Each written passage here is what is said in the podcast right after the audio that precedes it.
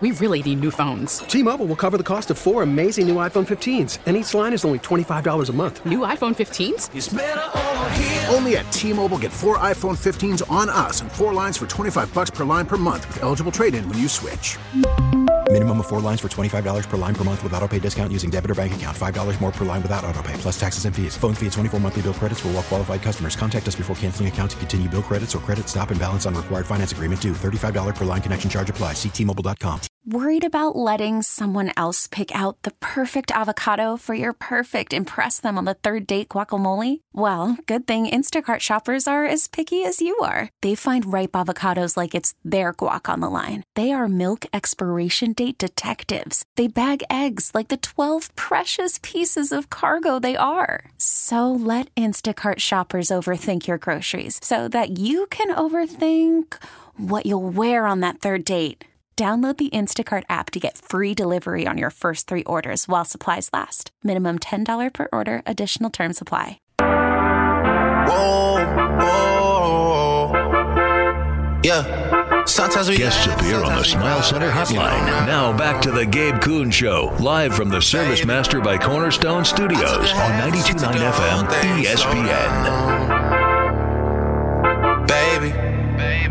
We took a trip, now we on your block, and it's like a ghost town.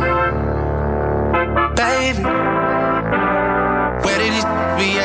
Now, I had Cobb on right before everything went absolutely nuts, but he's going to join me now because everything spiraled out. We have a Pac 4. Colorado started it, but then Arizona, Arizona State to the Big 12, Washington, Oregon to the Big 10 for a cheap number. David Cobb joins now, CBS Sports College Basketball and College Football writer at David W. Cobb on X.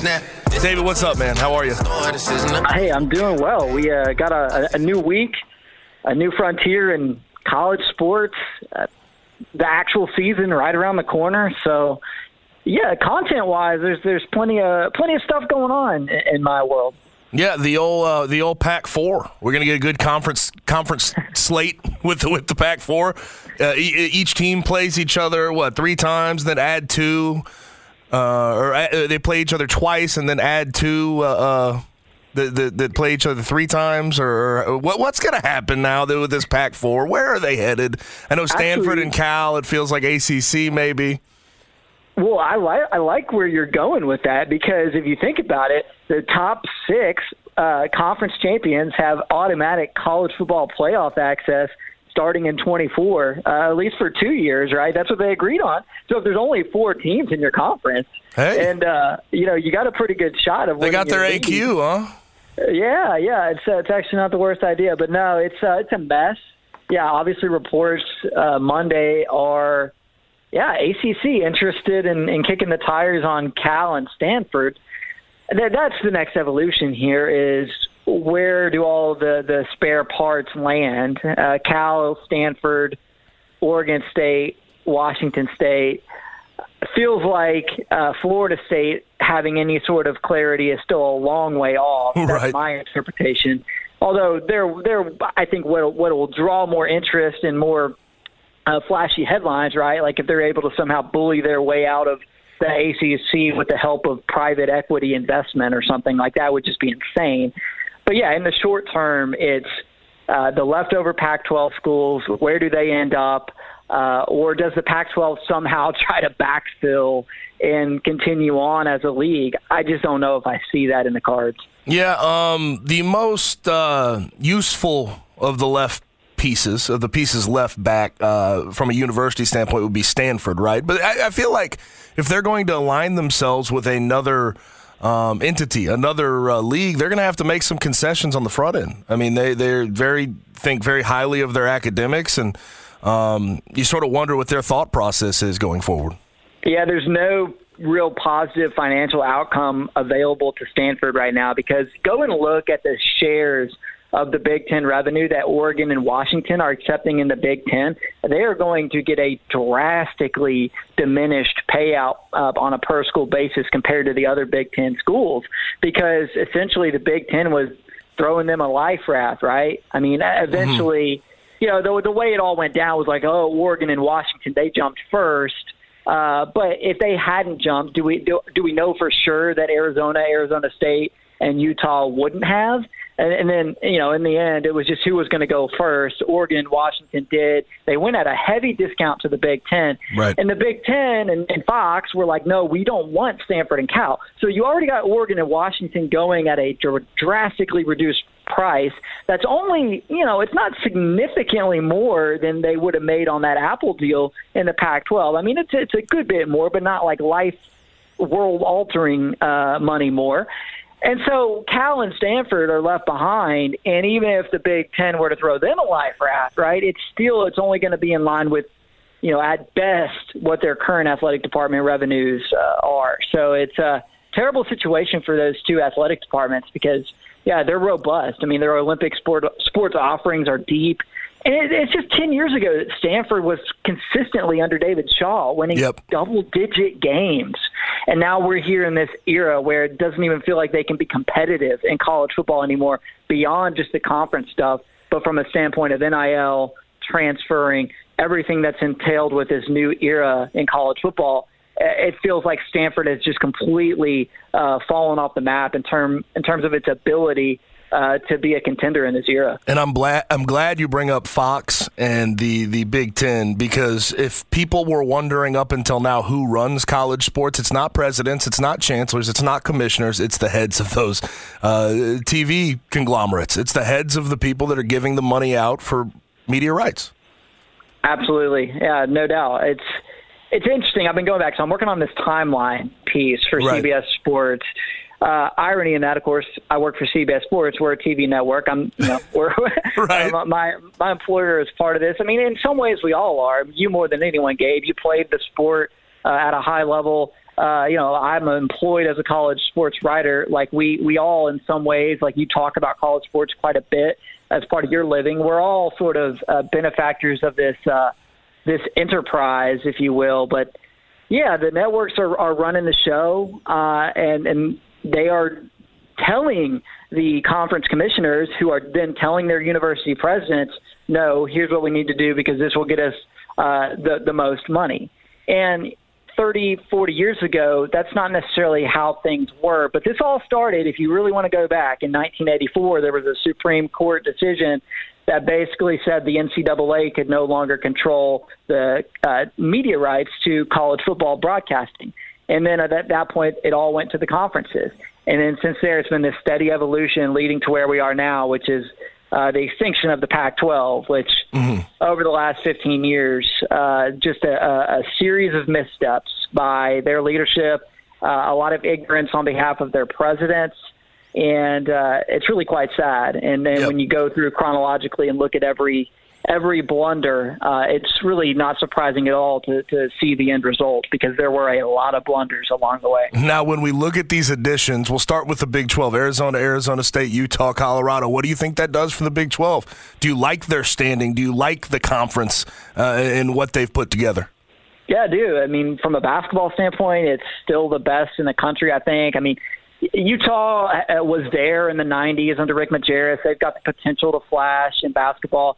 Colorado is not flashy, but they're at least competitive year in, year out under Tad Boyle. Arizona State, at least always in the NCAA tournament conversation under Bobby Hurley.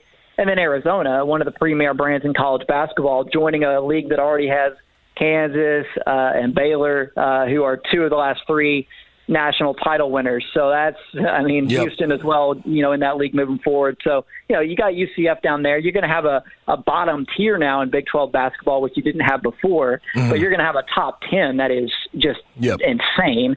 Uh, and then from a football standpoint, it's going to be entertaining. you, you don't necessarily have like a, oh, clear cut top dog, big time football brand, like year in, year out playoff contender uh, in there, but that, that makes it fun.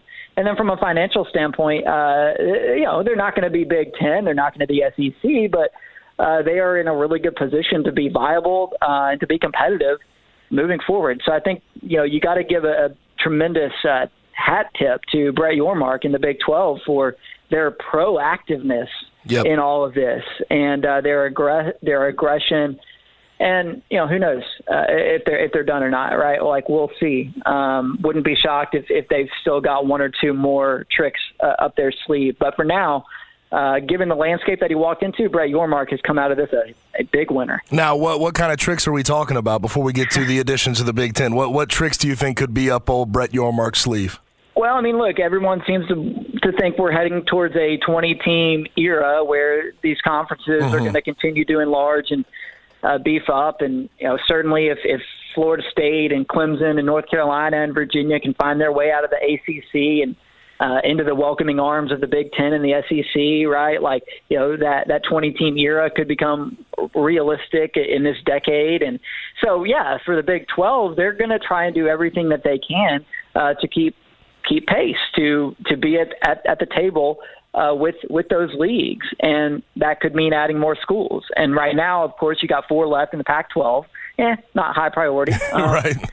Right. Look, I mean, at the end of the day, like Memphis' standing in all this remains uncertain, tenuous, uh, subject to change. Uh, you see reports today that the AAC would be aggressive in pursuing those leftover Pac-12 members. Right? How wild would that be? Yep. Uh, an AAC stretching from uh, Charlotte to uh, the Bay Area, uh, and with stops in Corvallis, Oregon, and uh, Pullman, Washington. I mean, yeah. it's it's crazy to think about, but if you're going to be in the AAC like Memphis is at the moment, that would be great to to add them and add some prestige and some cachet, and uh, get get you uh, a little bit a little bit further up the pecking get, order. Get you that much sought after Tulane Washington State matchup on a Saturday night, right?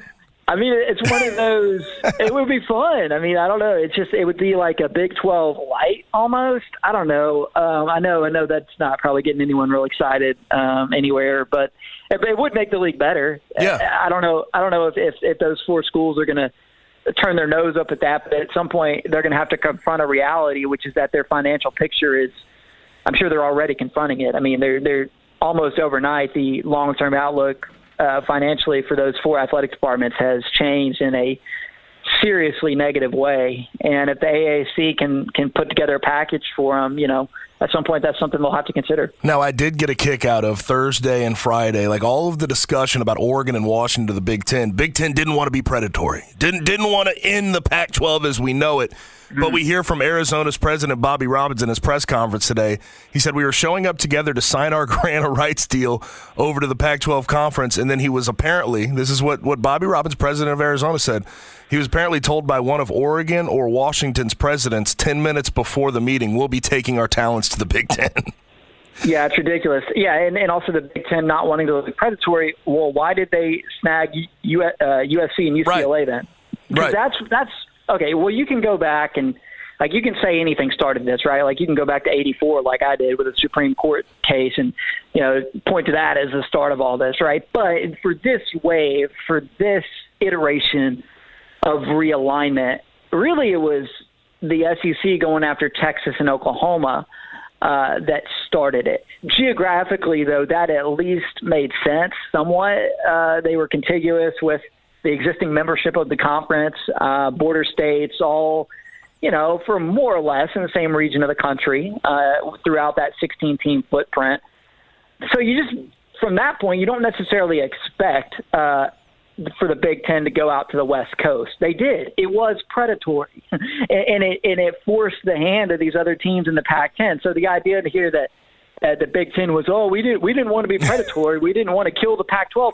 That's exactly yep. what you did uh, yep. last year when you went out to get UCLA and USC. You killed uh, the Pac-12. So it's uh, it's really ridiculous. There's obviously just a lot of hypocrisy, a lot of looking out for yourself, and uh, a lot of uh, I don't know. Just uh, some people call it sad. I, I guess you know you kind of have to be naive to view it that way, though, because all the the tea leaves and the signs in this industry of college sports have been pointing this way for a really really long time and you know we are one different decision from Texas away yep. from 12 years ago the Pac-12 getting Texas Oklahoma Texas Tech Oklahoma State and, and some of those schools and, and forming a, a super conference that would have been you know at that time uh, unprecedented and, and beyond uh, anything the Big Ten and SEC had ever conceived of. And if, if Larry Scott pulls that off at the time, you know the landscape that we're looking at right now is drastically different. So you know we could see it all the way back then. No things were moving in this direction, and then the Big Ten just went and put it in overdrive uh, when it started going after these these Pac-12 schools. It's like they want to come across as a wolf in sheep's clothing, but they're very much eighty to hundred million dollars a year, the best TV media rights deal out there right now. They're very much a wolf in wolf's clothing, although they want to act like they're nice on the front end. It's just strange to me their whole posturing in this entire sort of landscape of college sports talking with David Cobb at David W. Cobb on X. Now, with the Pac Four, there's been some conversations about a merger with the with the Mountain West potentially, but it feels like the the uh, the Pac 12, uh, the Pac 4 right now, wants to try to bring Mountain West teams over. The only problem with that is $34 million exit fee. And seemingly, those teams, if they jump into the Pac 12 right now, would not be able to recover those losses for quite some time because there's no media rights deal signed. And even the one that was on the table when they were still a power conference just last week was what, $23 million plus escalators? It doesn't right. seem like it would make much sense for any of uh, the the Mountain West teams to jump into that conference. It seems like it would have to be the other way around. Worried about letting someone else pick out the perfect avocado for your perfect impress them on the third date guacamole? Well, good thing Instacart shoppers are as picky as you are. They find ripe avocados like it's their guac on the line. They are milk expiration date detectives. They bag eggs like the 12 precious pieces of cargo they are. So let Instacart shoppers overthink your groceries so that you can overthink what you'll wear on that third date. Download the Instacart app to get free delivery on your first three orders while supplies last. Minimum $10 per order, additional term supply. We really need new phones. T Mobile will cover the cost of four amazing new iPhone 15s, and each line is only $25 a month. New iPhone 15s? Only at T Mobile get four iPhone 15s on us and four lines for 25 bucks per line per month with eligible trade in when you switch. Minimum of four lines for $25 per line per month with auto pay discount using debit or bank account. $5 more per line without auto pay, plus taxes and fees. Phone fee at 24 monthly bill credits for well qualified customers. Contact us before canceling account to continue bill credits or credit stop and balance on required finance agreement due. $35 per line connection charge applies. Ctmobile.com. After the end of a good fight, you deserve an ice cold reward. Modelo is the mark of a fighter. You've earned this rich golden lager with a crisp, refreshing taste. Because you know the bigger the fight, the better the reward. You put in the hours, the energy, the tough labor. You are a fighter, and Modelo is your reward. Modelo, the mark of a fighter. Drink responsibly. Beer imported by Crown Port Chicago, Illinois. Yeah, you're right. That's a very astute observation. In that $23 million Apple deal, uh, without Oregon, without Washington, without Arizona, Arizona State, Utah, Colorado. It ain't twenty three million dollars anymore. exactly right. right. Exactly right. So financially, you, are spot on. The the mechanics of the, the uh, Pac-12 absorbing some of the, the Mountain West teams is very convoluted and unlikely. Also, I'm still shook that you uh, you referred to me as David W. Cobb on X. Like, yeah, I know, yeah, I know. It's it's still strange to me, but I, I'm calling it by its name. I'm calling it by its name. If I if I can call the Liberty Bowl Simmons Bank Liberty Stadium every time I refer to it, I can call Twitter X.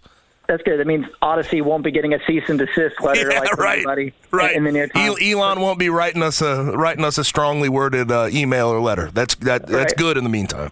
That's good. You you you could be a lawyer, Gabe. Uh, yes. But no, I, I don't know what's going to happen with these schools. There's no natural home. It, here's where it doesn't make any sense. Uh, there, there's a lot of things here that are kind of illogical in, in, the, in this wave of realignment. But the one that comes to mind uh, uh, more than any, Eli Drinkwitz, the, the head coach at Missouri, who says a lot of things that sometimes you roll your eyes at, mm-hmm. he actually hit the nail on the head over the weekend in all this, which is did we consider the student athletes in the non revenue sports because football is going to be fine, and he's dead right about that. Football can survive a few cross country uh, flights every season, right? Not ideal for Lincoln Riley and Chip Kelly and Dan Lanning to have to fly their team across the country three times per season, but they're going to do it on a charter flight, and they're going to have to do it far less frequently than the athletes in the non-revenue sports. Uh, even basketball, you, you know, you talk about weeknight travel, and you talk about twice as much travel as football, uh, and you know, in a sport that makes less revenue. That doesn't make a lot of sense. But you go beyond that to the 10, 12, some in some cases 20 other sports on campus uh, who don't fly via charter, who fly via commercial, uh, or who have typically uh, ridden in a bus to a nearby conference opponent uh, for for their games or competitions. Now we're talking about uh, putting Cal or Stanford in the ACC.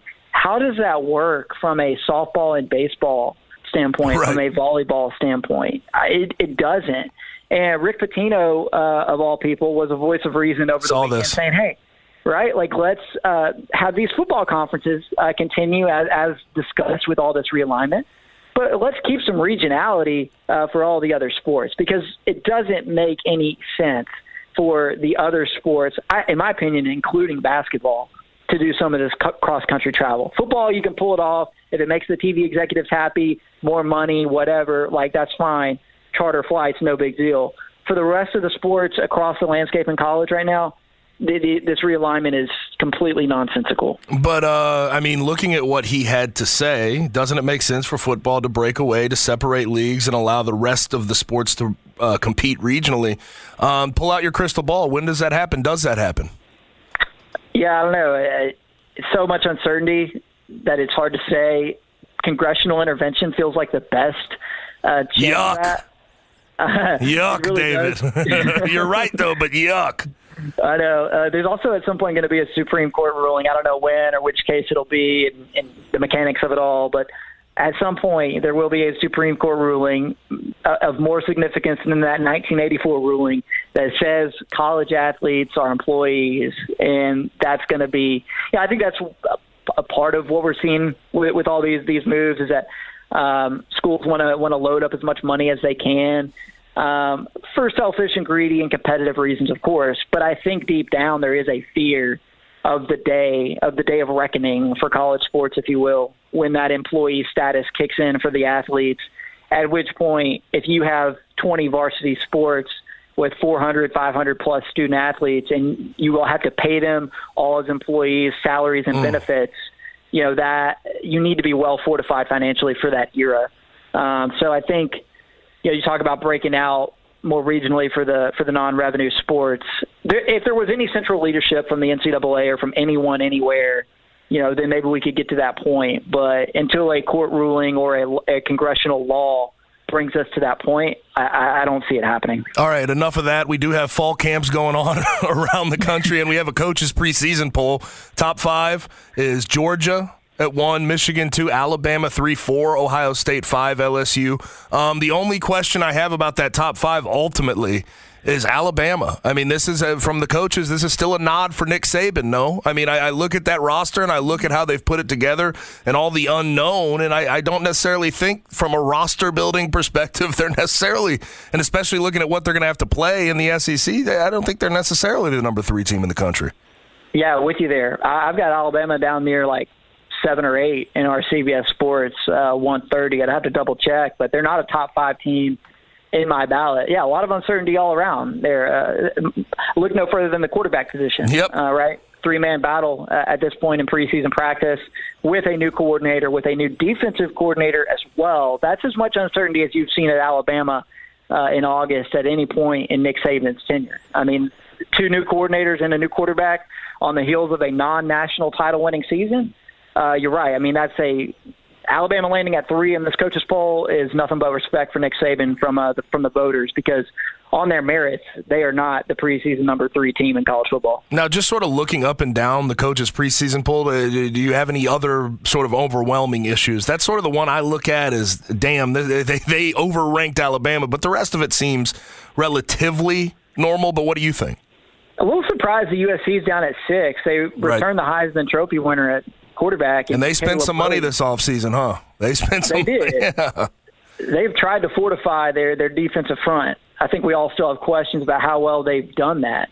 But for a team that was a couple of bad breaks away from being in the playoff, that returned so much, surprised to see them down at six. I also feel like Penn State could be a little bit higher. Uh, mm-hmm. I know Drew Allar is stepping in there as a quarterback replacing Sean Clifford, but he could actually, you know, we'll see, but he could raise the ceiling for them offensively at a time when their defense is loaded and stacked at every single position. So, you know, it's a little bit of a safety net to to throw Alabama and Ohio State up there uh, with Georgia and Michigan uh, when those two are are replacing quarterbacks. It's just coaches voting with uh, with with recent history and and comfort there.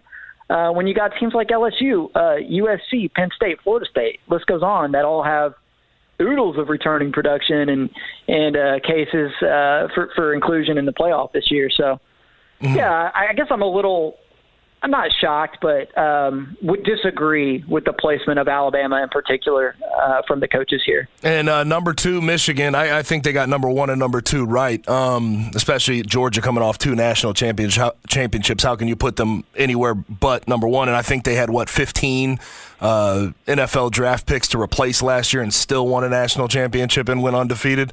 Um, for Michigan. Uh, how how likely? Because it seems like there's a lot of pop, uh, popularity to the pick of Michigan dethroning Georgia and winning a Natty this year. They have Trevor Keegan coming back uh, along the offensive line. They have Zach Zinter coming back along the offensive line. Blake Corum will return. Cornelius Johnson, Mason Graham along the defensive line. They have a loaded team still, and they were able to keep guys that likely would have been in NFL draft picks this past season. Like how how high are you on Michigan? Yeah, they also have uh, Phil Steele's number 67 uh, ranked schedule. uh, so, so there you go. Uh, those two at the top. I mean, partly it's because they don't have to play themselves, right? Uh, but Georgia and Michigan both have have cake schedules uh, this year. So I think in that sense, it's almost a foregone conclusion that you know they enter the final week of the regular season in prime position to uh, reach the playoff. Uh, so that's a little bit disappointing, but I think it makes them easy default picks at, number one and number two. And then, you know, I think for for Michigan, it's um, you know, where's the hole? Like, what's the the the hang up, right? Like, there's no there's no flaws, there's no obvious. Uh, uh, questions with this team and, and the continuity that they have in, in key positions is is staggering. Um, and it should be the best team that, that Jim Harbaugh has fielded yet, and he just took them to the playoffs two years in a row. So it's uh, I think Michigan or uh, Georgia deserves to be number one without a doubt on the heels of back-to-back natties. But I'm with you. I mean, I think Michigan has a shot uh, to to do it this year uh, with a target on their back, mind you, from from Ohio State. Uh, yep. So that big game is always big, but uh, it'll be it'll be massive both for Ryan Day and then also for what Jim Harbaugh ultimately wants to accomplish this year. Now, last couple of things for you. I, I realize I haven't even asked you about Memphis, and I know they started fall camp, so I'm actually going to have to ask you about them. But uh, for, for, before that, ACC, Florida or Clemson, Florida State or, or, Clemson at the top this year. I mean, Florida State has a lot returning. We know they brought in Keon Coleman defensively. They still have a, a lot of guys back. Fabien Lovett's still there. Um, Jordan Travis is. I mean, he's a great signal caller, um, and he's very, very uh, experienced at this point. Clemson, though, I mean, was still great great last year in a lot of ways, even dealing with that quarterback situation between Cade, uh, Cade Klubnik and DJU. Uh, yeah, I'm on the fence here. I think the, the Clemson hire of Garrett Riley at offensive coordinator right. gives them a chance to be more more dynamic than they have been the last several years. So we'll see with Cade Klubnik, all the promise in the world there. Uh, I, I feel like the Garrett Riley move could be the move that keeps Clemson atop the league. And heck, if you listen to the, the Florida State Board of Trustees, like they would they would go independent tomorrow if they could. So uh, are we sure they're actually going to compete right. in the ACC this season? Like, right? Yeah, we don't know. We don't know. I guess being facetious, but like, yeah, things could happen. right, right. If the Saudis pour uh, a couple bill uh, into Florida State, like right. maybe they go compete somewhere else. But no, the uh, the Florida State Clemson game this year, uh, huge. And then there's a chance for a rematch because you know the ACC is scrapping divisions, so that's I mean another important thing to watch here in the ACC is like uh, the, the, potential for a rematch in, in the in the conference title game uh, between those two. So, you know, I, I think I guess if you you made me pick, I, I would actually go FSU uh, just because of the you know the Jordan Travis continuity there, and, and Mike Norvell's been building to this for quite a long time. No clear holes, um, kind of like we're talking about with, with Michigan. Uh, so I think they've got a shot. I mean, they really do. The LSU game is huge uh, out of the gate for their college football Massive. folks. I mean, you just can't overstate that. They win that one, they could even slip up against Clemson and still have a shot. Yeah, but they, they have to win that LSU game, or it's just going to be absolutely. I mean, the, the the room for error is zero. It's just zero. And that's unfortunate. Yep. They won that game last year, though, so we'll see if they can pull it off again. Maybe a missed extra point. Maybe, maybe, maybe we'll, uh, maybe they'll get lucky again. Um, now Memphis, Um, last thing for you, what, what, do you think about their prospects in the AAC this year? Um, I know there's a lot of unknown, and that's sort of like when when I have conversations around this team. It's just so many different transfer portal names. Now, granted, they have a lot more talent, I think, on this roster than they've had the past few years under Ryan Silverfield. Um, but there is a lot of unknown, and, and it's it's hard to tell how everything's going to come together. Yeah, I mean, to me, it feels like a, a pretty favorable schedule in the sense that they don't have to play uh, UTSA, who you know, would probably be my pick to, to win the league. I know Tulane is on there, but that's a home game for Memphis, right? So that's favorable as well. Um, SMU home game as well. So when you you return your quarterback, you have a favorable schedule, and you know you, you're kind of in a make it or break it year from a head coaching standpoint. As your league gets really easier, like these are all signs that point toward a significant uptick in victories for Memphis football this year. Uh, I, I don't know what the standard is right now. I guess that's the ultimate question. Is more like people like you who helped define that, uh, who played in that program, who uh, are kind of pushing it towards this this new era of college football. And this is a, a big year for Memphis. I mean, if Memphis can go out and and do ten and two or eleven and one, I don't know. It makes them a lot more attractive. Yep. Show value. You know, there, there's no doubt. But even something as I think eight and four has got to be the minimum. Like, yeah. T- looking at the way this league shapes up, uh, looking at the at you know how how deep into this tenure we are now for Ryan Silverfield um, you, you got to at least win eight games. That's progress. Um, that cements yourself as an upper third team in this league moving forward. It probably doesn't make you all that attractive for realignment purposes, but uh, that's got to be at least the minimum. I feel like to to continue on, you know, down this path with Silverfield. No question. Now, uh, I guess I'll get this in real quick. Tigers and Dominican Republic. What'd you What'd you think? Two and one uh, coming out of it. Jordan Brown in that final game, twenty three and eleven. J.J. Taylor had twenty two in one of those games. What, did you think about this sort of the first look at them playing together? You know, I love that atmosphere in their first game. Oh, uh, it was a spectacle, wasn't it? That was wild. I had the YouTube uh, pulled up, and I was kind of struggling to figure out which, like who was who, you know. But uh, anyway, I guess that's Penny's probably struggling with that too, uh, given how new the, new the roster is, right. all, all the the turnover they had there. But yeah, what a, what a great trip!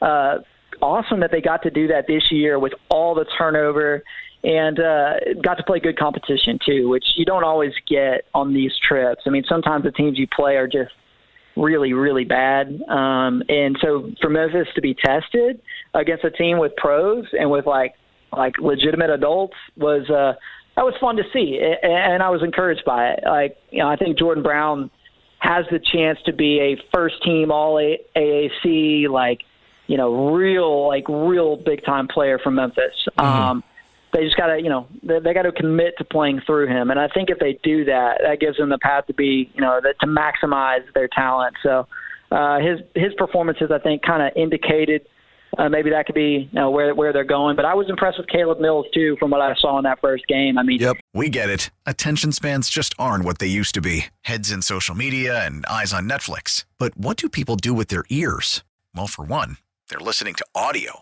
Americans spend 4.4 hours with audio every day. Oh, and you want the proof? Well, you just sat through this ad that's now approaching 30 seconds. What could you say to a potential customer in 30 seconds? Let Audacy put together a media plan tailor made for your unique marketing needs. Advertise with Audacy. Visit ads.audacy.com. He's the type of guy who can go out and create a, a shot for you late in the clock or uh, get to the hoop and, and, break down the defense. So having somebody like that uh, offensively is, is going to be nice for Memphis. And well. it was cool to see J- Jaykwon Walton until he ate some bad fish. I guess that's sort of the the uh, the report we're getting. Him and uh, yeah. Rick Stansbury ate some bad salmon one night, and it uh it, it haunted them. Yeah, you got to be careful uh, down there. You got to be careful. you do, you do. But David, appreciate the heck out of it, man. We'll do it again soon. All right, appreciate it, Gabe. Thanks. Yes, sir. That's David Cobb at David W. Cobb on X, covering college basketball and college football for CBS Sports. Now it's time to get into the blitz, and Jaren Jackson Jr. won a straw poll during training camp for the FIBA World Cup. We'll tell you what he won on the other side right here on the Gabe Kuhn Show, 92.9 FM ESPN.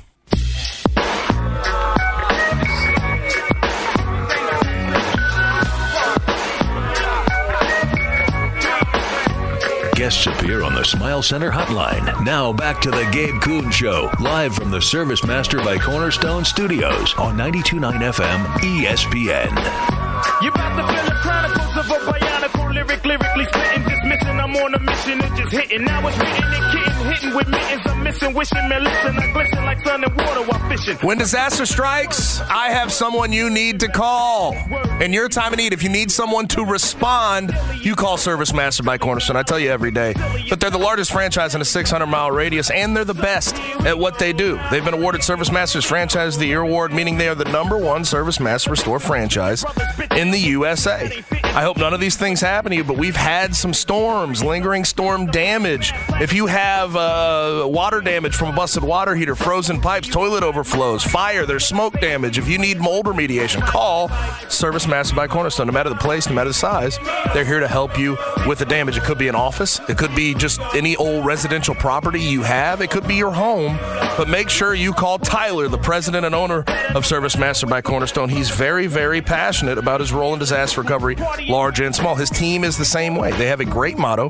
We don't pray for disaster, we just pray we get called when there is one. So remember the name, locally owned, locally operated, Service Master by Cornerstone to respond in your time of need. And respond is a uh, active word here because that's what their number is 901 Respond. 901 R E S P O N D, 901 Respond for Service Master by Cornerstone. All right, time for the Blitz.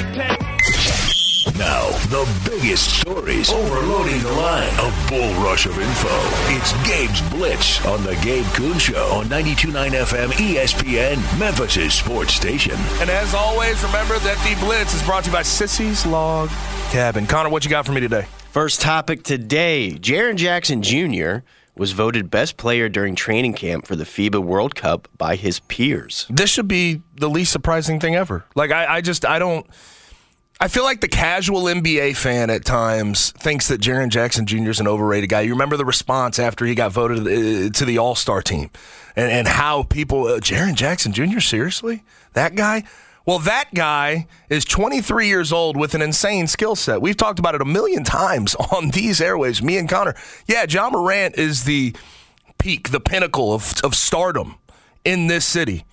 But if you want to unlock a championship caliber team with the defensive prowess, with some of the offense, what he can do around the rim, what he can do in running the floor, Jaren Jackson Jr. has to be at the peak for this team here in Memphis, the Memphis Grizzlies, to become what they want to become. And that's a championship winner. But again, 23 years old, defensive player of the year, all NBA defense first team. He's been on it twice, on that team twice. He's an all star. And it's funny, like when this came out, you see some of the reaction. He's one of four All Stars on that team with Anthony Edwards, Brandon Ingram, and Tyrese Halliburton. It was very clear going into this. He was probably up there with the best players on this team. It, just should not be surprising at all. This is a guy who has a lot ahead of him, and I'm excited to see where his career takes him. Yeah, totally agree. We've been saying since, you know, I, basically I started on this show that we both think that – the Grizzlies ceiling goes as high as Jaren Jackson Jr. goes, and there's a reason why I expect him to have an All NBA season next year. We saw in the playoffs against the Lakers, although they lost that series, there were multiple moments where yep. Jaren Jackson Jr. was by far the best player on the floor in games that featured LeBron James and Anthony Davis. That matters, and Ja Morant. And Ja Morant. He was what Jaren Jackson Jr. has been able to do in the last few years in his growth is such an encouraging sign for the Grizzlies. It doesn't surprise me at all that he got voted best player here. There have been a lot of clips about the way Steve Kerr is using him in the offense, and he's really using him on screens, which if you're a Grizzlies fan, you should be excited about because he's he's learning a new skill set in this FIBA training and yep. in the World Cup that he can bring back to the Grizzlies. It's really his first offseason where he's truly been able to put in some work without an injury, without anything else going on. So I cannot wait to see what Jaren Jackson Jr. looks like next year. And again, this getting voted by his peers, by people at the training camp, means that it's not just Grizzlies fans that need to be excited about him. Everybody else sees the skill and what he could potentially be. And again, he's only 23. Right. He's only it's 23 hard, it's hard to imagine because he's been in the league for five years. It's hard to imagine he's only 23. But it's I mean, incredible. Last year is is a career best year. It's not even close. 18, nearly 19 points per game, a career high in rebounds, a career high in blo- uh, blocks per game. I mean, like it shouldn't it, it shouldn't surprise anyone how highly thought of this guy is. He's a 6'11, 23 year old defensive player of the year. You know how rare that is? And he can score at all three It's levels. insanely rare. Like last year, dribble. I mean, nuts. think about this too. Like last year was probably from an accolade and and pure production standpoint, that was probably one of the best years by any individual in Grizzlies history. Defensive Player of the Year, first team All Defense, All Star nod. I mean, that should tell you what you need to know. And I think the the offensive part of his game is what he may need to work. I mean, rebounds continue to get better, so I'm going to leave that out for a second. Offense, he can he can continue to grow. He's got a three point ball. He did way better at attacking the rim last year, like telling people they were too little, picking apart mismatches. Uh, he needs to continue that. Maybe grow a grow a mid range and the offensive. Uh, upside still five years into his career, the offensive upside is unbelievable. I think you nailed you you nailed it right there when you were talking about how he needs to be able to use his size, and I think that that's really what we saw in the last two months when Ja was out, when he really stepped up, and then in that playoff series, is that he was he's starting to realize just how much bigger he is than people, and he is using that size to his advantage. He is a matchup nightmare for people. Anthony Davis had some moments against him where he was able to kind of put him in a box defensively, but he was still able to break through every once in a while against AD, and AD is one of the best defenders in the world. So you know, I'm not going to do a litmus test of his offensive ability because it was AD. When you look at everybody else he was playing, it was pure dominance. He was playing at an All NBA level that the last two months of that season, and I just expect that to be normal for him now. That's kind of where we're at. And once he really figures out how to use those post moves to his advantage, he's going to crush it because he's already got the outside game. He can take people off the dribble. He's got a pretty good layup package. Now he can just get some of that footwork down in the post. Whoa! and here's out, the other thing It's is, and th- this is this is where you know there's there's two sides to every story. He's got to stay on the court, Yeah, for sure. consistently. But For the sure. last two years, he's been better at that. Wasn't he really missed a the problem first, last year. Yeah, he missed the first 15 games of last year, but then played 63 games still. Yeah. Oh, Um, I, th- I was thinking fouls when you said Oh, that. that too. That too. He needs to improve on that. I mean, that's part of it as well. That's part of it as well. But Yeah. like the injuries got to stay away, and uh, and the fouls need to start going down a little bit more. But I, I think that comes with seasoning. That comes with practice. We're now going on year six. I expect a lot of good things, great things out of him going into next season. Speaking of Anthony Davis, he just signed a three year, $186 million max extension with the Lakers. The annual contract is the biggest in history with $62 million per year through 2028. Oh, through 2028. This is uh, Lakers are going to continue to running, continue to run this group they have out until the wheels fall off. That's what this tells me. Um, I'm not surprised that they signed him to the richest annual contract of 62 million a year.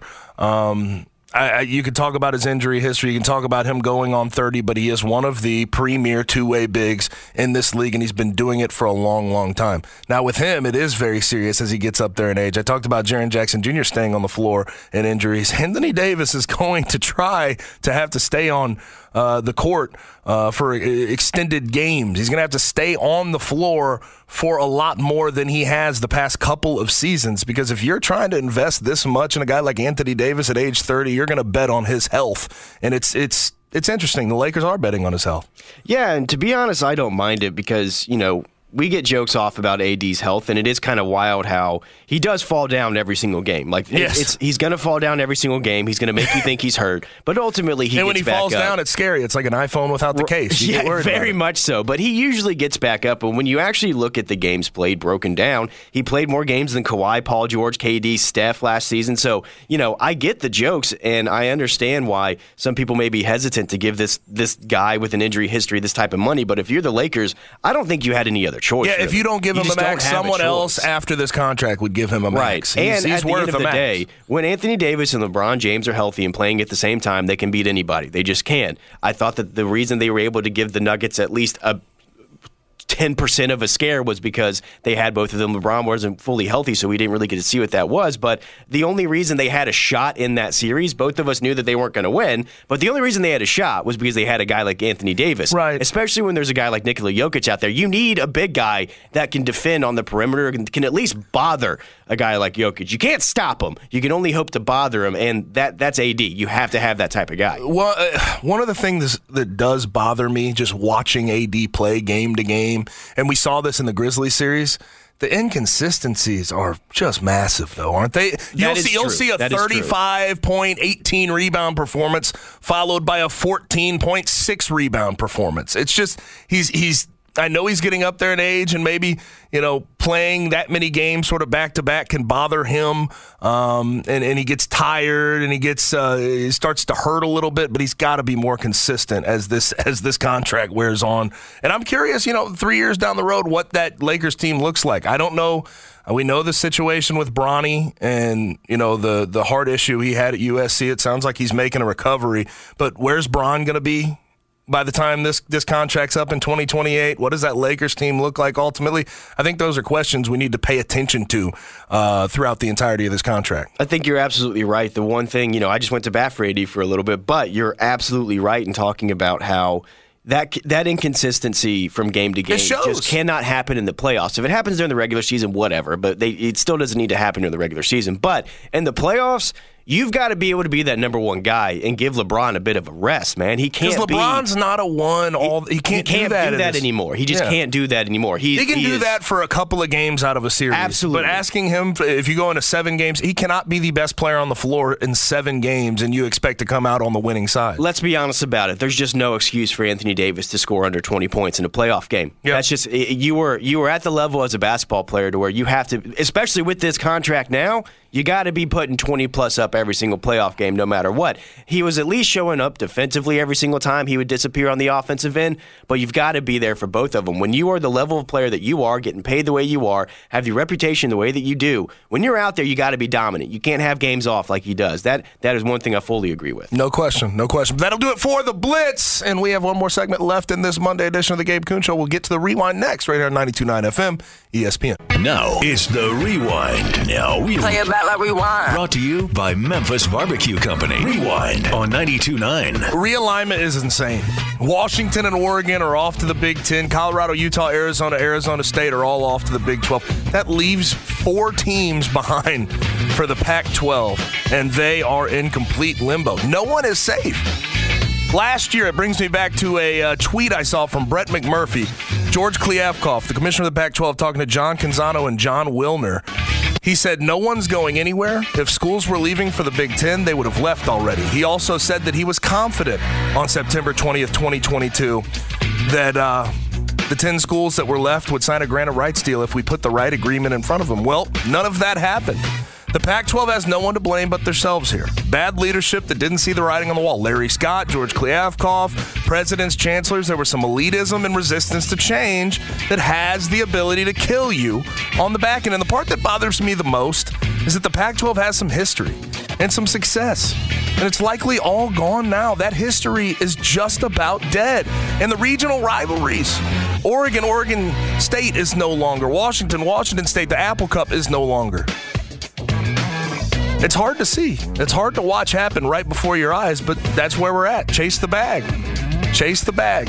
That is what is happening in college athletics across the board. We also had the Tiger basketball team go 2 1, uh, 2 and 1, I should say, in the Dominican Republic. We got all the games streamed, so I know folks were happy about that. But even in a game against the pros on Wednesday against the Dominican Republic national team, they had a pretty good, respectable outcome 91 84. And this is a team that really hadn't run five on fives before that. And the Dominican Republic national team is practicing for FIBA World Cup right now. So I'll say in one word what I saw in the Dominican Republic was encouraging. Now, guess wise, today, head on David Cobb talk about realignment in college football as a whole. And then Geoff Calkins at 5 o'clock per normal. If you want to play back the whole show, download the 92.9, or the Audacy app, I should say, and search 92.9 ESPN. What's the biggest game tonight? Presented by FanDuel Sportsbook. Dane Dunning's back on the mound. Oh, so we're, we're, we're betting Rangers. Rangers at Athletics, minus one and a half Rangers, Hey. 8:40 p.m. They're they're uh, they're undefeated since the trade deadline after adding all those pieces. So I don't I don't I don't bother you. Trust in I, I don't I don't I don't blame you. I should say. Fast forward. Fast forward. Christian Fowler joins tomorrow as is customary on a Tuesday. That'll be good fun. And then tonight's game versus Puerto Rico. How about this? FIBA, the World Cup team, will play 9 p.m. on FS1. Jaren Jackson Jr. gets to show why he was voted best player at training camp. So uh, that'll be fun to watch. But that's a wrap for today. Thanks to David Cobb and Geoff Calkins for their contributions to today's show. We'll meet back here at the same time tomorrow. In the meantime, I'm going to go ahead and pass you off to Joe and Amber. For Connor, I'm Gabe. Be easy, be safe, and enjoy the rest of your night. We really need new phones. T-Mobile will cover the cost of four amazing new iPhone 15s, and each line is only $25 a month. New iPhone 15s? Only at T-Mobile get four iPhone 15s on us and four lines for 25 bucks per line per month with eligible trade-in when you switch. Minimum of four lines for $25 per line per month with auto pay discount using debit or bank account. $5 more per line without auto pay, plus taxes and fees. Phone fee at 24 monthly bill credits for all well qualified customers. Contact us before canceling account to continue bill credits or credit stop and balance on required finance agreement due. $35 per line connection charge applies. Ctmobile.com. Protect your vehicle's engine with a full synthetic oil change and save with Mobil One at O'Reilly Auto Parts. Purchase five quarts of Mobil One full synthetic motor oil and receive a $10 O'Reilly gift card after rebate. See store for details. With your Mobil One purchase, you'll also receive two times points during O Rewards Bonus Points Month at O'Reilly Auto Parts. Oh, oh, oh, O'Reilly Auto Parts. We get it. Attention spans just aren't what they used to be heads in social media and eyes on Netflix. But what do people do with their ears? Well, for one, they're listening to audio. Americans spend 4.4 hours with audio every day. Oh, and you want the proof? Well, you just sat through this ad that's now approaching 30 seconds. What could you say to a potential customer in 30 seconds? Let Audacy put together a media plan tailor made for your unique marketing needs. Advertise with Audacy. Visit ads.audacy.com.